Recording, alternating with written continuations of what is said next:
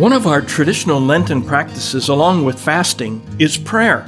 And today, in our first reading at Mass, we have an Old Testament prayer from a great heroine of the Jewish people, a woman named Esther. Hello, I'm Father James Kubicki. And if you have never read the book of Esther, I recommend you do. It's a great story about a young Jewish girl who becomes the wife of a pagan king, and thus the queen. But the enemies of the Jews conspired to have them all killed, and Queen Esther risked her life to save her people. Before she went to see the king, she made a beautiful prayer. I'd like to share part of it with you today because it's a great example of how to pray. You don't have to use fancy words.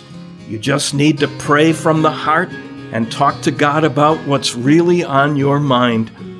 We do this humbly recognizing that we depend upon God for everything. Now, here's part of the prayer that Esther made My Lord, our King, you alone are God. Help me, who am alone and have no help but you, for I am taking my life in my hand.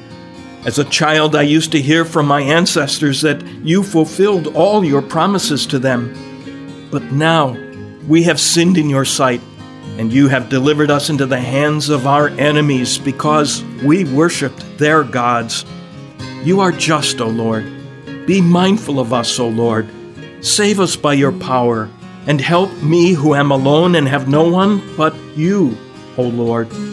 Save us from the power of the wicked, and deliver me from my fear.